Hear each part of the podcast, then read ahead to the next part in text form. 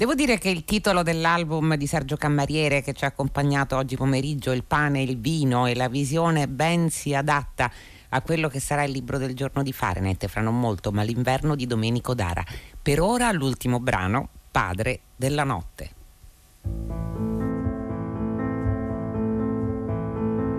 Padre della notte che voli insieme al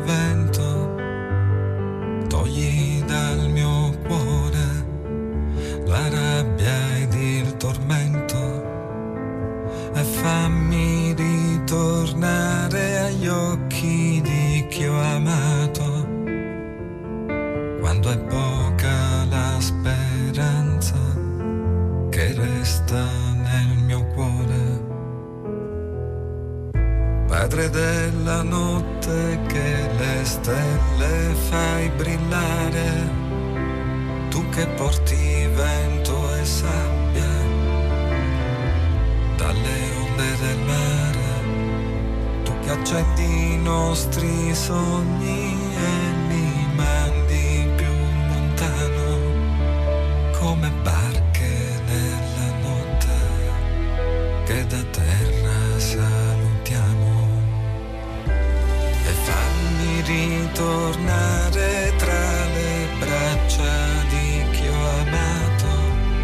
quando è vana la speranza che resta nel mio cuore quando è poca la speranza che resta nel mio cuore dammi una pace limpida come un limpido amore padre della notte ovunque il tuo mistero dentro ogni secondo come in ogni giorno intero. Tu che hai dato a noi la fede come agli uccellini il volo. Padre della terra padre di ogni uomo Padre della notte, della musica e dei fiori, Padre dell'arcobaleno, dei fulmini e dei tuoni, tu che ascolti i nostri cuori quando soli poi restiamo nel silenzio della notte, solo in te noi confidiamo. Ritornare tra le braccia di chi ho amato, fammi ritrovare un giorno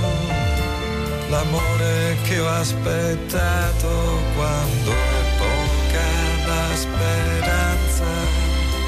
che resta nel mio cuore.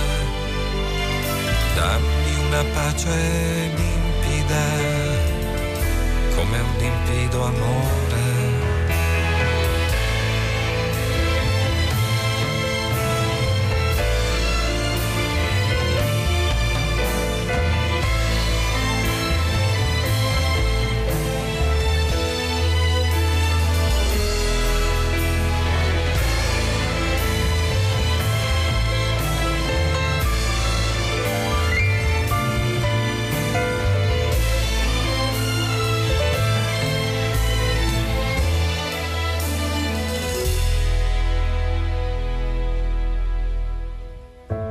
Padre della notte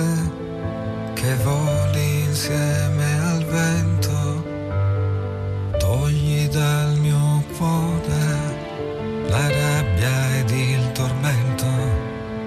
E quando un giorno sta finendo, quando scende giù la sera, fa che questa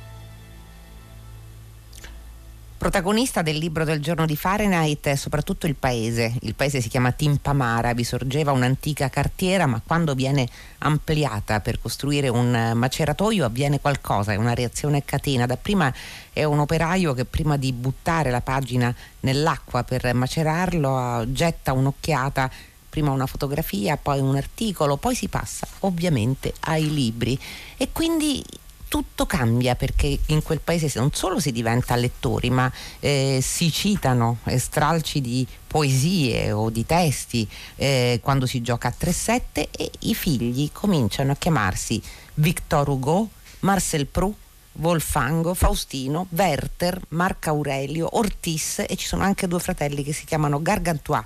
e Pantagruel. È un paese che si nutre di libri evidentemente. C'è un bibliotecario, si, schia- si chiama Astolfo, di cognome fa Malinverno, che è anche il titolo del romanzo che esce per Feltrinelli e che ha scritto Domenico Dara. Buon pomeriggio e benvenuto. Buon pomeriggio, grazie. Allora, Domenico Dara, per chi conosce i suoi romanzi precedenti che uscirono per nutrimenti, ovvero Breve trattato sulle coincidenze e appunti di meccanica celeste che sono stati raccontati proprio qui a Fahrenheit, tutti e due, conosce anche la sua cifra, quindi la sua vena che è insieme fiabesca e affabulatoria. Eh, qualcuno ha parlato di realismo magico, ma non, non è proprio così, è un dare parola letteraria a quello che è magari un angolo di mondo dimenticato. Per questo anche sono partita dal luogo così come lei, Domenico Dara, perché eh, Timpamara è già molta parte del romanzo. Nulla di quello che qui accade potrebbe accadere in un luogo diverso. Come l'ha delineato questo paese? È stata. Um, sono partito in realtà dal personaggio, Astolfo Malinverno, eh, dalla sua doppia sì. attività di, di, bibliotecario e di, e di guardiano del cimitero. È un uomo molto visionario, però avevo bisogno di giustificare questa sua tendenza a confondere il mondo della biblioteca e il mondo dei libri. Ed è in quel momento che mi è venuto in mente di, di creare questo, questo luogo di impamare in cui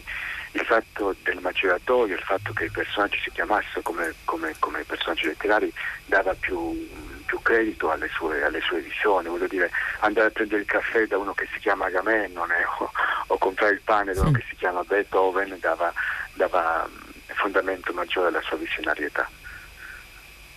Perché mi sembra che tutto il, il filone su cui il libro poi eh, si, eh, si, verte di fatto è, è, quello dello sconfinamento fra vita e letteratura. Questo avviene anche ovviamente nel, nella vita del protagonista, perché eh, il protagonista, lei lo ha detto, cioè è un bibliotecario, poi a un certo punto gli, gli affibbiano letteralmente anche il ruolo di guardiano del cimitero, ma qui eh, durante una, una, delle sue prime visite, delle sue prime incombenze, eh, durante eh, le giornate poi che passa al cimitero, ecco l'innesto fra vita letteraria e vita reale. Eh, ma l'inverno è innamorato di Madame Bovary, è innamorato di quel libro e su, vede a un certo punto una tomba senza nome con una fotografia, è una fotografia di una ragazza bellissima e per lui quella ragazza è Emma. Ma questo è solo uno dei modi in cui lei, Domenico Dara, entra e esce dalla letteratura, anche dalla letteratura classica come in questo caso,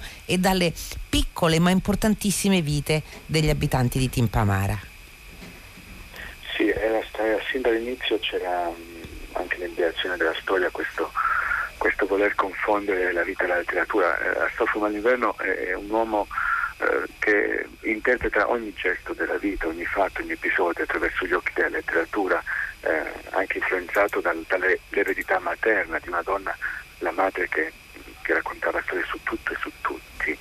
E quindi lui non riesce a non interpretare il mondo che gli sta intorno attraverso, attraverso gli occhi delle sue letture, come accade con Emma, come accade con tutti i personaggi. Basta che ci sia una piccola analogia, una, una similitudine tra un evento reale un evento oh, accaduto nelle sue letture che subito scatta in lui il, eh, il paragone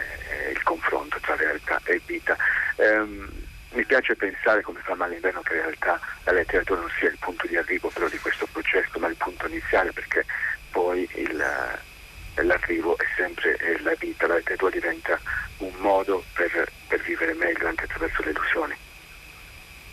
Certo, ma anche se qui appunto c'è davvero una, a volte uno sfumare dei piani fra le vite dei romanzi, le vite dei lettori che le, le, le reinventano anche alla luce di quello che leggano, sembra, sembra, non esserci una soluzione di continuità fra reale e raccontato. Eh, va detto anche che questo è un romanzo evidentemente sulla morte perché è un romanzo non solo per l'ambientazione che si, si, svolge in grandissima parte in un cimitero, anche qui il cimitero come in un certo senso il prolungamento reale della biblioteca, perché la biblioteca raccoglie le vite che sono state immaginate e descritte dai romanzieri e, e il cimitero accoglie invece eh, le vite che sono giunte, giunte al termine, se, come se eh, a un certo punto eh, ad Astolfo, ma l'inverno venisse la tentazione di creare anche un cimitero di libri, perché anche i libri o i libri che magari non hanno avuto successo, non sono stati proprio pubblicati, hanno diritto a un luogo dove si possa appunto raccogliersi davanti a loro e pensarli e soprattutto riconsegnarli alla memoria, mi sembra. Sì, è proprio così. Astolfo ha l'ossessione della morte, anche, anche le sue letture spesso sono condizionate da questo. Eh, poiché eh, per Astolfo il, il libro è come, come, una persona, come un individuo, è giusto che segua il suo ciclo che è fatto di vita e anche di morte, quindi a un certo punto decide proprio di seppellire i libri come se fossero delle, degli esseri viventi. C'è un passo del libro in cui si dice che, che i libri sono più vicini agli esseri viventi che agli oggetti inanimati. È lo stesso motivo per esempio che porta poi Astolfo a, a volervi scrivere alcuni finali di libri laddove i personaggi non muoiono. Astolfo pensa sì. che, che, i libri perfetti siano i libri che finiscono con la morte del protagonista proprio come accade nella vita reale. Quando ciò non accade, Astolfo si sente legittimato per alcuni versi a intervenire nella storia e descrive eh, le morti dei protagonisti dei, dei, libri in cui questo non accade, come per esempio eh, la morte di Ismaele, la prima che mi viene in mente. Sì, Pinocchio era quello con cui lui decide di cominciare perché non va bene. Senta, anche perché c'è un destino, questo possiamo dirlo senza svelare molto, moltissimo di questo romanzo, perché Astolfo Malinverno in un certo senso è segnato dalla morte, ha perso la madre eh, mentre dormiva accanto a lei. E poi soprattutto c'è eh, una vicenda ancora più inquietante perché lui ha avuto un fratello gemello eh, che è morto bambino, mentre lui è evidentemente piccolissimo è sopravvissuto, ma eh, dal momento che nessuno aveva pensato di fare una fotografia al povero gemello prima di seppellirlo, e allora hanno fotografato Astolfo che era vivissimo però era identico ovviamente al bambino scomparso. E quindi è come se su di lui eh, pesasse una sorta di destino cioè uno dei personaggi più eh, malinconici ma insieme vitali che lei ha creato Domenico Dara è, perfettamente vero, in realtà lui vive il destino di Mattia Pascal, lo dice pure, quello di trovare eh sua sì. foto su una lapide. In realtà quando Astolfo Malinverno, che da prima fa il bibliotecario, viene incaricato di essere anche il guardiano del cimitero, lui dall'inizio non prende bene questa, questa notizia, questo cambiamento, un uomo molto, molto abitudinario, legato, legato, ai suoi riti quotidiani. E poi in realtà si accorge, una volta che entra in quella dimensione cimiteriale, si accorge che quel mondo gli appartiene tenga più di quanto lui potesse pensare e, e quindi ricostruisce le tappe della sua vita che lo, lo, lo, hanno portato in quel posto, la morte precoce della madre, del padre mentre stava cenando e soprattutto del suo fratello gemello notturno. Astolfo era un gemello, notturno, eh, gemello, era un gemello che, che nasce morto e questa, questa assenza penserà completamente sulla, sulla, sua vita. Tutto ciò che gli manca, pensa Astolfo, si è portato via a notturno, ma in cambio mi ha dato, mi ha dato la vita. C'è anche un'altra illusione, ed è bellissima, di cui vive Astolfo Malinverno, quando lui appunto incontra questa, eh, questa lapide, che poi ovviamente sarà una lapide fatale perché ci saranno degli incontri reali in carne ed ossa che si svolgeranno complice eh, quella fotografia e, e quella, l, quella tomba senza nome. Ecco, lui quando pensa a lei come Emma Bovary e arriva al punto di scrivere con il gesso sul marmo eh, l'epigrafe qui giace colei che soffocata dall'esistenza respirò nelle illusioni e pensa davvero alla sventuratissima Emma. Ecco, in quel modo lui si illude che eh, la, Emma smi, smetta di vagabondare nel limbo delle anime sospese, diventi viva, ma noi non sappiamo a quel punto se si riferisce all'allora sconosciuta donna sepolta sotto quel marmo o alla Emma Bovary immaginata da Flaubert, perché Emma Bovary di Flaubert ugualmente vaga nel limbo dell'inconoscibile, dell'intoccabile, può essere rievocato con la lettura, ma eh, non, non possiamo richiamarlo a noi ed è, è come se avessi in mente questa meravigliosa, splendida illusione di riparare ai destini dei personaggi dei romanzi, laddove poi si fa, come lei giustamente ricordava, invece autore di un destino diverso per chi nei romanzi non sopravvive. Sì, è un momento di riparatorio di destini che non hanno avuto quello che secondo lui meritavano. Eh, il riferimento a Madame Bovary non è un riferimento casuale, è un personaggio per, eh, per, per molti versi vicino ad Astolfo, come l'altro grande protagonista letterario evocato nel romanzo che è Don Chisciotte. In fondo Malinverno, Madame Bovary e Don Chisciotte, eh, come scrive poi Astolfo sua lapide, sono personaggi che hanno in comune questa, questa, questa,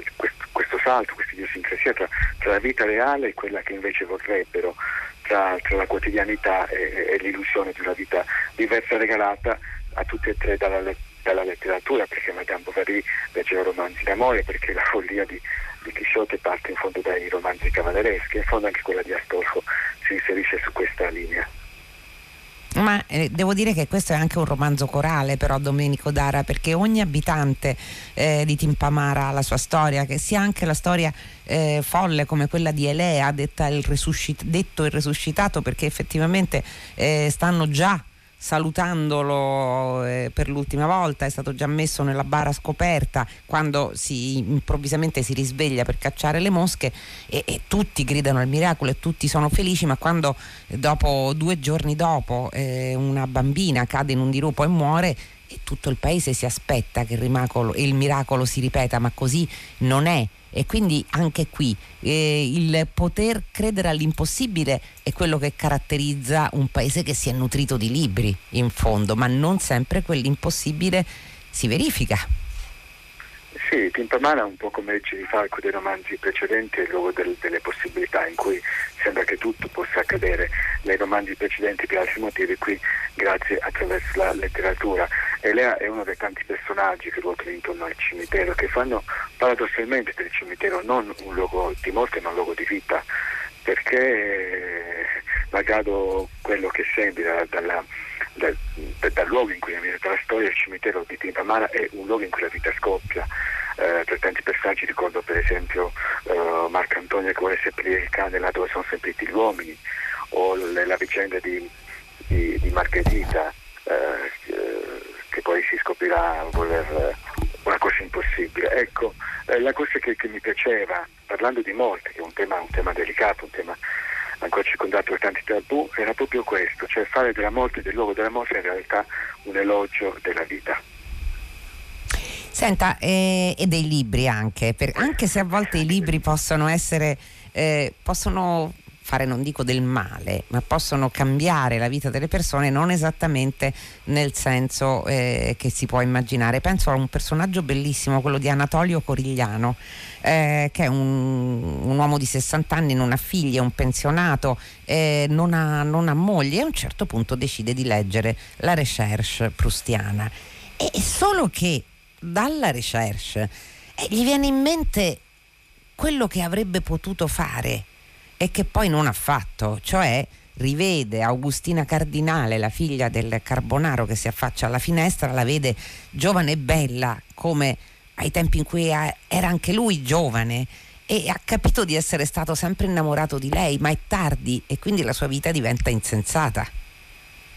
Sì, quello è un episodio che mi è caro proprio, proprio per questo, perché c'è da una parte eh, la letteratura è centrale in questo libro, a volte sembra di, di essere più importante della vita. Le, le, l'episodio di Anatolia invece significa il contrario, cioè lui abbia scritto un'autobiografia lunghissima in cui si sia impegnato a, a, a, ricostruire gli attimi secondo lui più importanti della sua vita, basta la visione di, di questa donna di cui è innamorato per capire che in realtà tutta la sua vita, anche, quindi anche la sua autobiografia erano, erano nulla rispetto a quell'unico gesto d'amore che, che solo poteva dare significato, significato alla sua esistenza. Senta, è, questo è, eh, devo dire, come lei ha detto, cioè anche i suoi libri precedenti sono i libri che si basano su delle possibilità, cioè su dei varchi che si aprono, diciamo così, nella realtà e che noi possiamo seguire oppure non seguire. In genere eh, nei suoi romanzi vengono, se- vengono seguiti questi varchi, si entra in un mondo immaginario che è un mondo ricchissimo, un, un, mondo devo dire rutilante in un certo senso, non sempre felice, intendiamoci, ma sicuramente non un mondo grigio e non un mondo piccolo. Ecco, ecco questa volta eh, l'intreccio che lei ha realizzato con il mondo dei libri, io ritorno sempre a questo punto perché mi sembra il punto centrale, cioè tutto in questo romanzo si basa sui libri, le vite delle persone, i nomi delle persone, gli amori delle persone, eh, è qualche cosa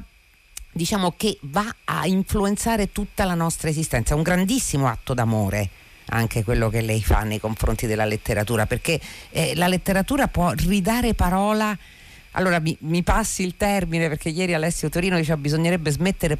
di parlare di provincia, di usare la parola provincia perché la parola provincia presuppone che ci sia un centro. Allora chiamiamola territorio, chiamiamola eh, realtà non urbana, chiamiamola come vuole, però eh, lei si è sempre dedicato a questo e si è sempre dedicato a questo con uno sguardo, un'attenzione, una forza della parola letteraria, devo dire, invidiabile. Eh, sì, eh, ridiamo pure la parola a, al territorio. In realtà la mia narrazione ha sempre cercato di fare questa, di questa provincia, di questo territorio laterale, il territorio centrale, cioè fare, proprio le storie possono accadere su, in qualunque posto, anche a Tintamara, anche a Cirifalco, eh, che diventano i luoghi della possibilità. Lei diceva immaginario, eh, questo squarcio che si apre, va tutto bene, purché eh, lo squarcio dia dia la visione di ciò che è possibile, che è la cosa che più mi interessa, cioè ciò che accade nei miei romanzi, pur nella loro eh, difficoltà accadimento, sono cose reali, cose che possono accadere. E questo lo trovo molto, molto, molto catartico sia per lo scrittore che per il lettore, l'idea che qualcosa possa accadere, non è un miracolo di quello che sovverte le leggi della fisica, quindi impossibile credere, non so, che, che gli animali volino eh, è più possibile che, mm. che qualcosa di raro possa accadere dappertutto. Senta Domenico Dara, torniamo a Don Chisciotte. Lei lo ha evocato, ovviamente il Chisciotte è, diciamo, è uno dei libri chiave, poi magari possiamo parlare un po' di quello che succede al finale di Chisciotte secondo Astolfo Malinverno, però mi sembra che se, dovessi, se si dovesse scegliere eh, un libro oltre Madame Bovary che però entra in, non tanto nell'architettura del suo romanzo, entra come oggetto di desiderio perché in fondo Emma Bovary è il grande fantasma dell'innamorata così come è stata creata da, da Flaubert che, che, che aleggia anche fino ai giorni nostri, però è proprio quello sconfinamento eh, fra reale e, rea- e irreale che è nel Chisciotte mi sembra abbia influenzato profondamente Malinverno, il suo romanzo intendo, non, non Astolfo, anche Astolfo. Ass- assolutamente. E, e, il Chisciotte è un uomo la cui mente è corrotta da libri cavallereschi e da quel momento, dal momento della lettura, non fa altro che vedere la realtà che gli, sto, gli sta intorno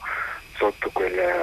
quel, riflettore, tutto diventa, i mulini diventano giganti, un po' come Astolfo Malinverno sotto quel punto di vista, un Chisciotte moderno, eh, a cui però bisognava dare un finale diverso. In questo penso di aver reso giustizia anche a Nietzsche, che, che si scagliava contro il finale che, che Serrante si era dato al Chisciotte, dicendo che era impossibile, che, che un eroe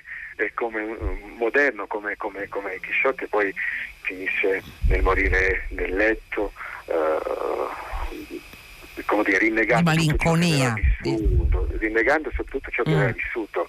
e allora uh, siccome questa, questo frammento di Nietzsche me lo porto dietro da, da, anni finalmente ho reso giustizia anche a Nietzsche ho riscritto il finale di Don Quixote così come probabilmente lo avrebbe scritto lui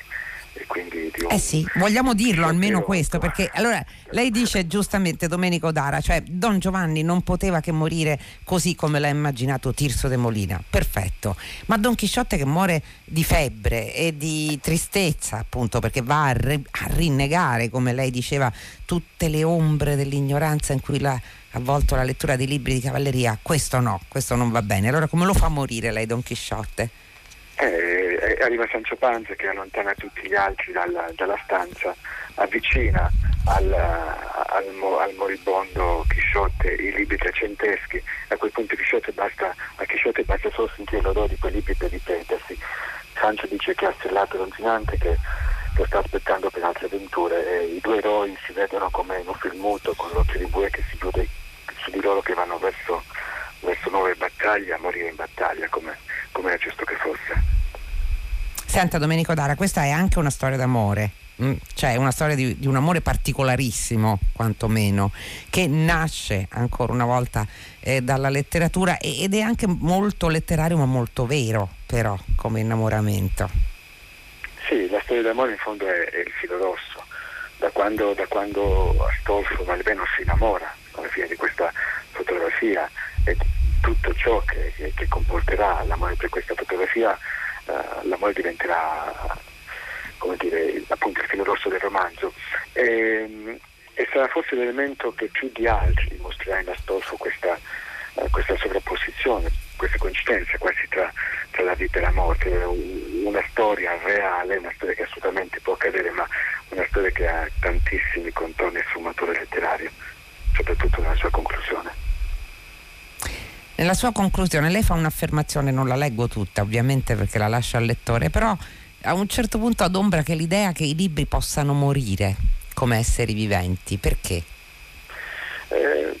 Astolfo Malinverno è, è, è nato uh, a Timpamare dove c'è un maceratoio e siccome il padre lavorava in mm. quel maceratoio lui ha sempre visto uh, i libri finire male, quindi essere schiacciati, essere... E allora lui ha, ha sempre visto questa, questa morte come una sopraffazione eh, pensa che i libri debbano proprio morire anche come muoiono alcuni uomini, di morte quasi naturale, con la morte giusta. Eh, Astolfo ha quasi questa ossessione della, della, fine giusta delle cose, delle persone, dei libri, quindi dà, dà una fine dolce ai libri, secondo la storia che raccontano, perché per esempio la fine della metamorfosi di Ovidio sarà diversa dalla fine delle poesie di Ciro di Pers, dà queste fine diverse proprio perché lui è convinto che, che i libri siano siano uomini, che, che, gli uomini siano libri, che il loro destino comune e unico sia quello di raccontare delle storie prima e anche dopo la morte. Ma le storie appunto possono sopravvivere alla morte. Le storie sopravvivono sempre la morte come, come finale insegnerà. Senta, allora, questo è, è, Posso chiedere un'ultima cosa davvero? Perché mh, mm, me lo sono chiesta eh, parecchio leggendo questo libro, molto velocemente perché siamo verso la chiusura. Ma come le è venuta in mente? Qual è stato il momento esatto in cui lei ha cominciato a concepire Astolfo Malinverno o Timpamara? È, è stato un momento preciso degli appunti di meccanica celeste del romanzo precedente, ah. quando a un certo punto avevo scritto che Girifalco è delimitato da manicomio, dal cimitero e che noi ci muovevamo tra, tra, la follia e la morte. Là è stato il momento in cui il cimitero si è caratterizzato come proprio un polo esistenziale nella mia mente, ho deciso di, di raccontarne una storia. Grazie. Domenico Dara, ma l'inverno uscito per Feltrinelli, libro del giorno di Fahrenheit che si chiude evidentemente. Intanto i saluti della redazione, Benedetta Annibali, Carlo D'Amicis, Michele De Mieri, Emilia Morelli, Clementina Palladini, Daniela Pirasto, Laura Zanacchi, in regia Susanna Tartaro che cura il programma e Gaetano Chiarella alla console. Come ben sapete la linea ora va a Paola De Angelis per 6 gradi. Noi torneremo domani, domani parleremo di Matera, eh, sarà come una mate radio però in formato ridotto perché torniamo come abbiamo fatto ogni settembre da tanti anni a questa parte nella città capitale europea della cultura e quindi questa sarà la prima parte del nostro pomeriggio, l'apertura del nostro pomeriggio. Fino a quel momento, come sempre, felice serata a tutti voi da Loredano Lipperini.